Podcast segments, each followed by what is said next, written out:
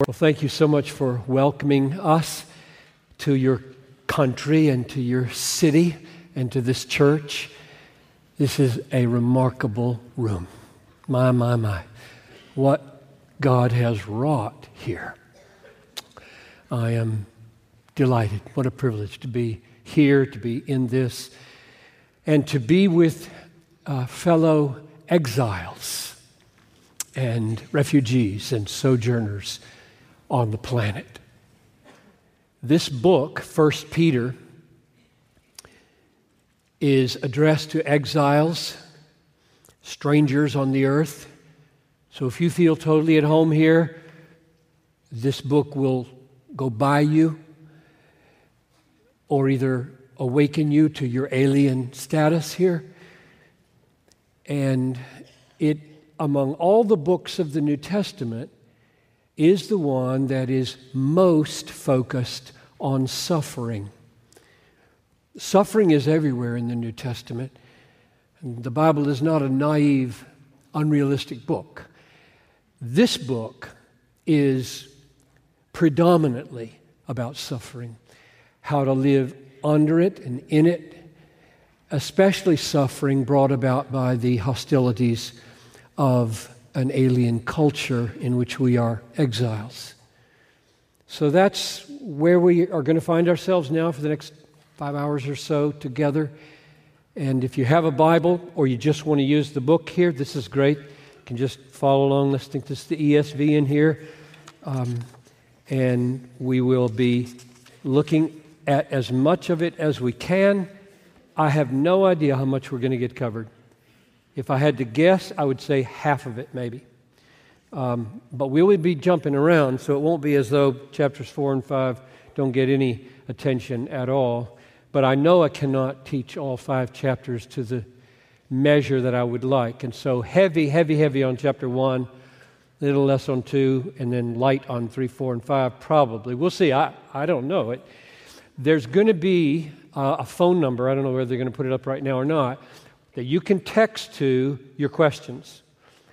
We won't do them tonight, but tomorrow we will do the questions, and I'll just stop periodically, or either at the break times, they'll bring me the, the questions, and, and I'll try to respond to what you're saying. I know it's a lot of people, and doing questions is hard on the floor. I love that. I love immediacy when you, you can hold me accountable that I didn't run off and get help somewhere and just say, I don't know, I don't know, which will certainly be the case because uh, there are things in this book that puzzle me yet, and I don't have the last word on them. So we're doing this together and praying that the Holy Spirit will give us light. So that's where we're going. And uh, I have an iPad up here with a free app on it that you could use. There's nothing fancy about this. I think the app is called New Annotate plus. Maybe plus costs a dollar, I'm not sure. But um, um, that's, that's what we're doing here with, with this, as far as putting the text on the screen. Um, it's astonishing to me how relevant this book is in our present situation. And I don't claim to know Canada. Uh, or even the fullness of the United States. People used to ask me when I was studying in Europe, what's happening in America in the church? I'd say, good night. Like, well, you mean Maine or Southern California? You, it, it's just unbelievable how I mean, your country's bigger, I think, uh, and it's incredibly diverse what's going on. So I don't claim to know uh, the situation, but what I do know is increasingly this book is becoming relevant.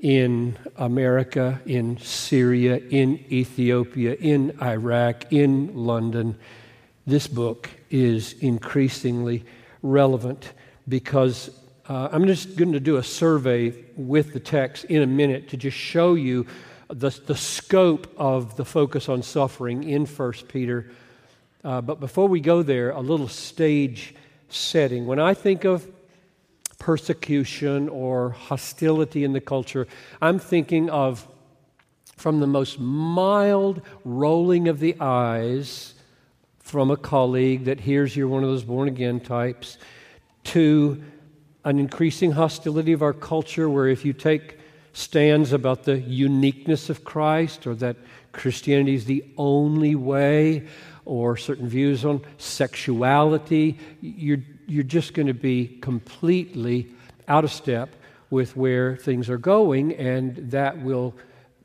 move from discomfort to ostracism to hostility to worse. We'll see where it goes. But the book is relevant.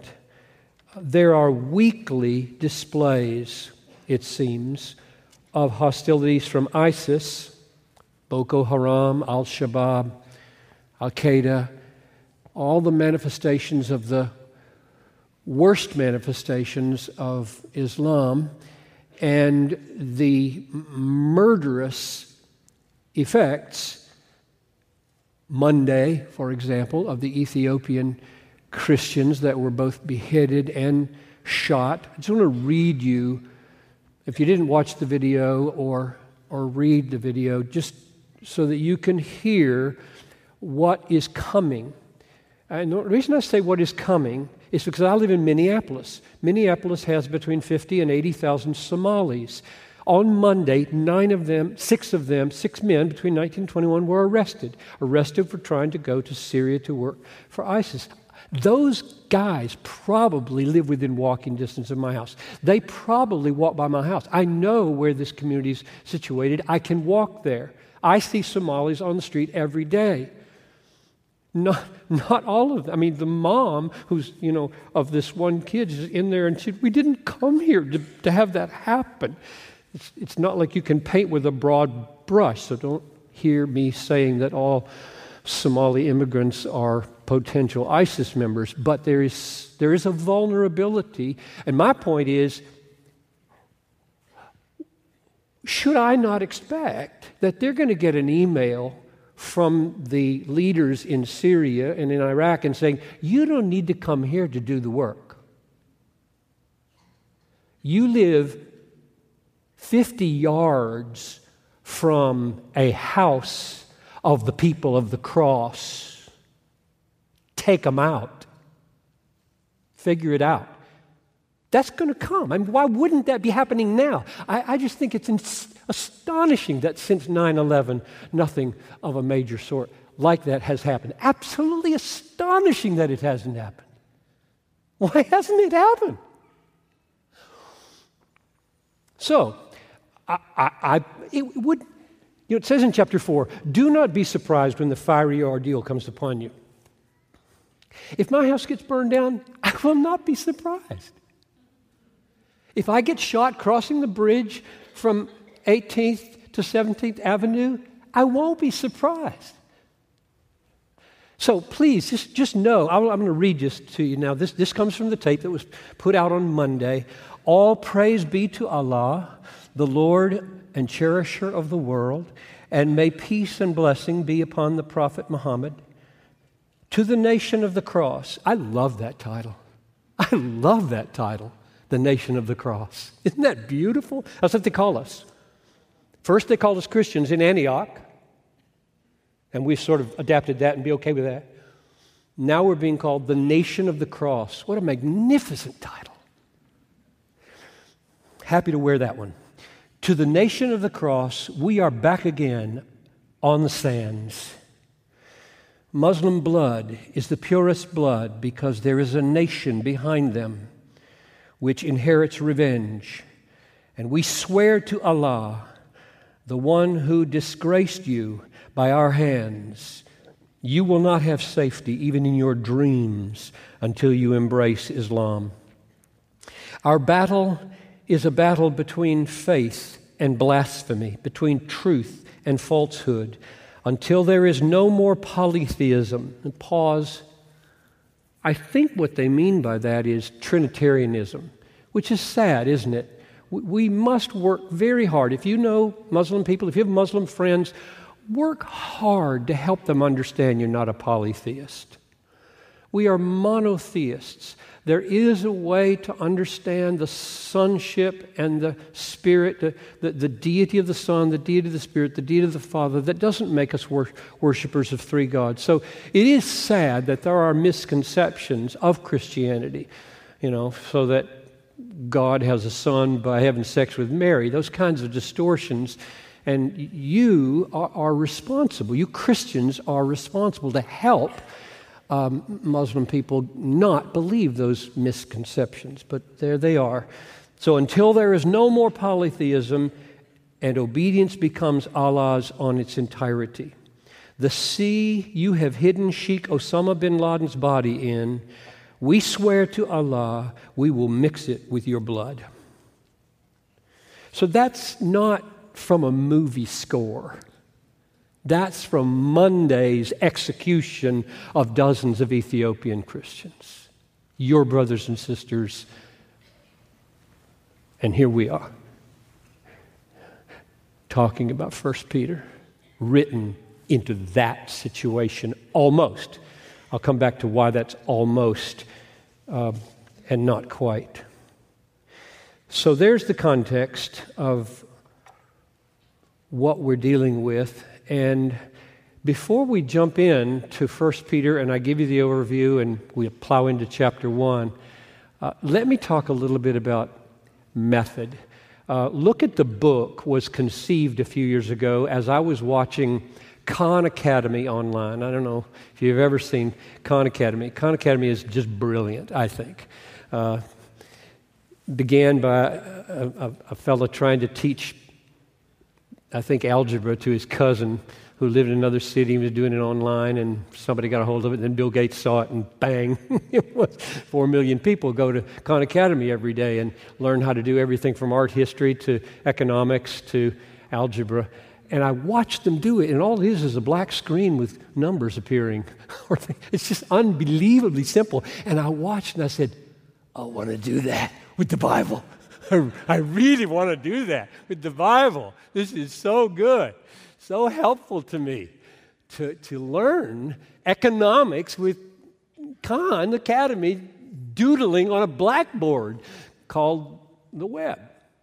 So that's the conceptual origin of this, and there's nothing proprietary about it. You can just do it tomorrow, as far as I'm concerned. Use everything, copy us, whatever works in your small group or your, your church that you can learn here, but the, the, the idea is there, there are these two or three focuses.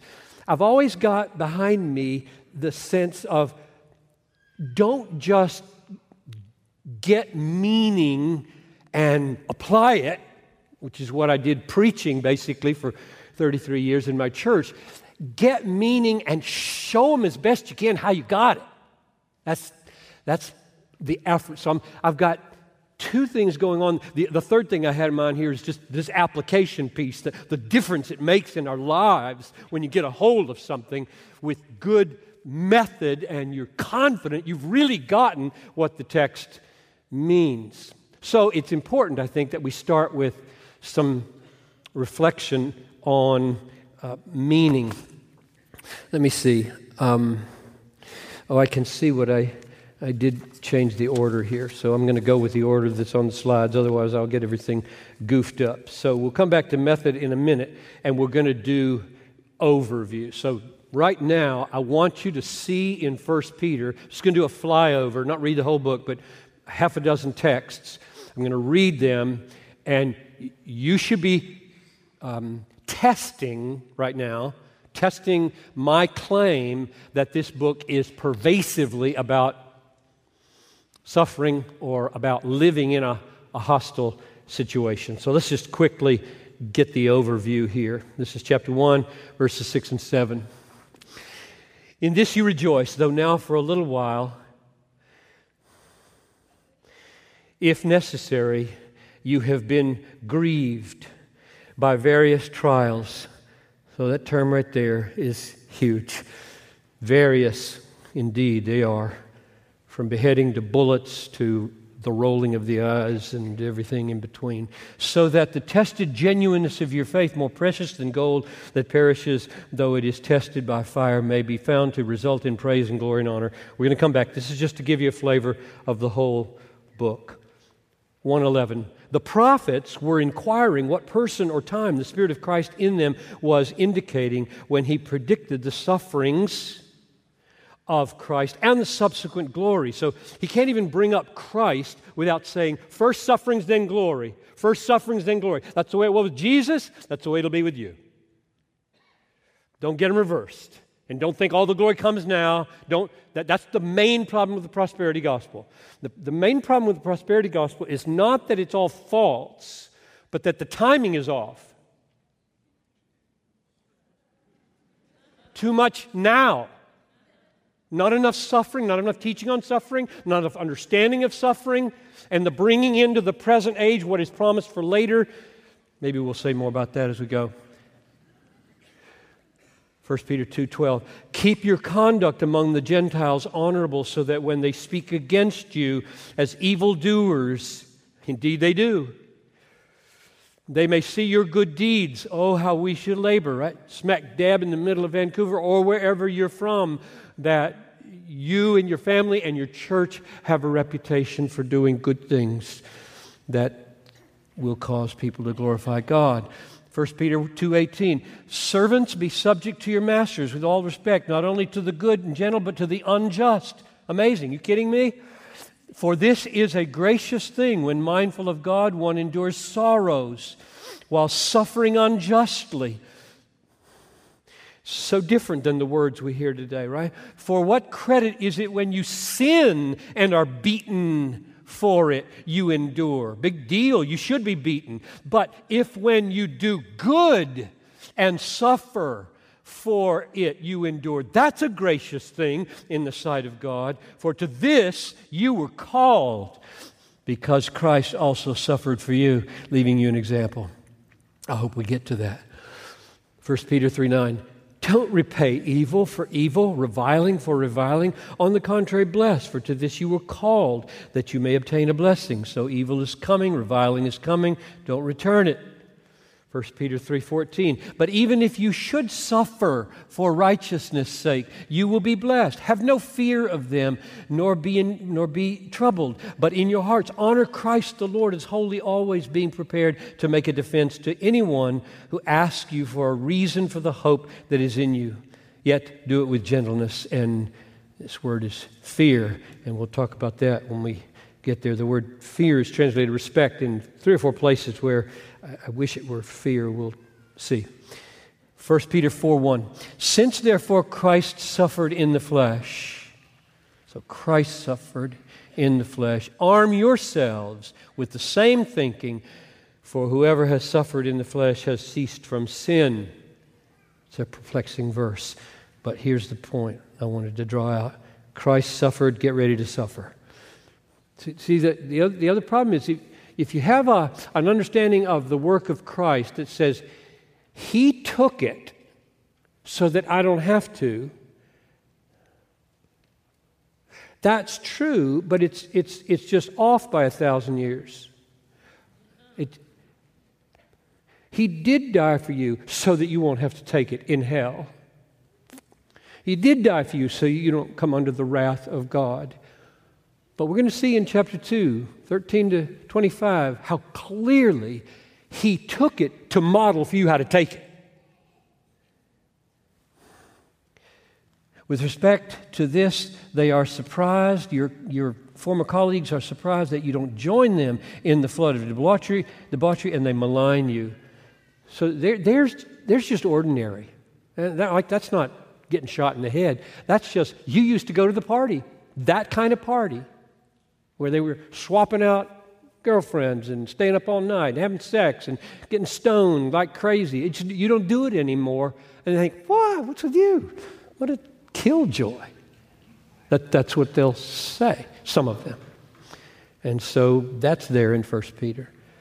1 Peter 4 12. Beloved, do not be surprised when the fiery trial, when it comes upon you to test you as though something strange were happening to you Oh. We, in America anyway, uh, you're America too, aren't you? in the United States, anyway, um, we do think it's strange. That's not who we are. We don't get persecuted for being Christians in the United States of America, for goodness sakes. We, we started better. So when, it's, when it starts falling apart, which it is, and this happens, it feels strange.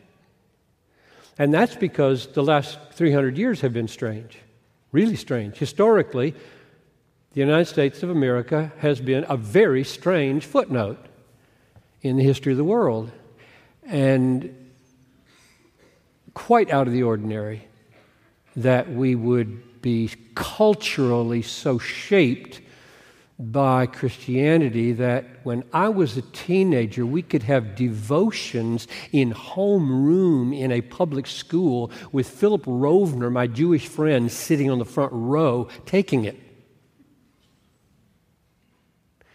That's the land I grew up in. We were a superficially Christian land. And now that falls apart, and we think, no, this is strange. No, that was strange. But rejoice insofar as you share Christ's sufferings. That's a miracle that you may rejoice and be glad when his glory is revealed. That's not a miracle. That's natural. That's normal. See that glory? You won't have to work to be happy. If you are insulted for the name of Christ, you're blessed because the Spirit of glory and of God rests upon you. But let none of you suffer as a murderer or a thief or an evildoer or a meddler. Yet, if anyone suffers as a Christian, let him not be ashamed, but let him glorify God in that name A couple more, I think. For it is time for judgment to begin with the household of God. So judgment starts with us. And if it begins with us, what will be the outcome of those who do not obey the God, the gospel of God? And if the righteous is scarcely saved, what will become of the ungodly and the sinner? Therefore, let those who suffer according to God's will. That's a huge question we'll be tackling. Really? So God you're saying God wills it. Well, there it is. Therefore, whoever suffers according to God's will and trusts their souls to a faithful Creator. He looks like he's willing the suffering and he's faithful to you in it. 5 8. Be sober minded, be watchful. Your adversary, the devil prowls around like a roaring lion, seeking someone to devour. Resist him, firm in your faith, knowing that the same kinds of suffering. So, what he has in mind when he says the, the devil prowls around like a roaring lion is this suffering, because it says, resist him, firm in your faith, knowing that the same kinds of suffering. So, that's this is what the, the way the devil eats Christians is by hurting them so that they get mad at God. The devil only has two weapons. I mean, deceit is his fundamental weapon, but he expresses it in two ways pleasure and pain. Pain to make you mad at God, pleasure to say you don't need God. He'll, he'll do it either way. Mainly in, in, in Vancouver, it's, it's the latter. Plenty of pain here, I'm sure. Plenty of pain. I was talking with one pastor earlier today about pockets of, of the population here where there's plenty of, of desperate pain. But goodness gracious, I was talking about the real estate, you know, prices and all the stuff here. Uh, the devil, the devil's design here mainly is wealth and prosperity, so that you don't need God. And when pain comes, you get mad at God, and He wins both ways. And so suffering is mentioned here as the devil's strategy. Okay, that's the overview. Just to get the sense that in those, what? I didn't count them, six or seven or eight texts, the focus again and again was suffering.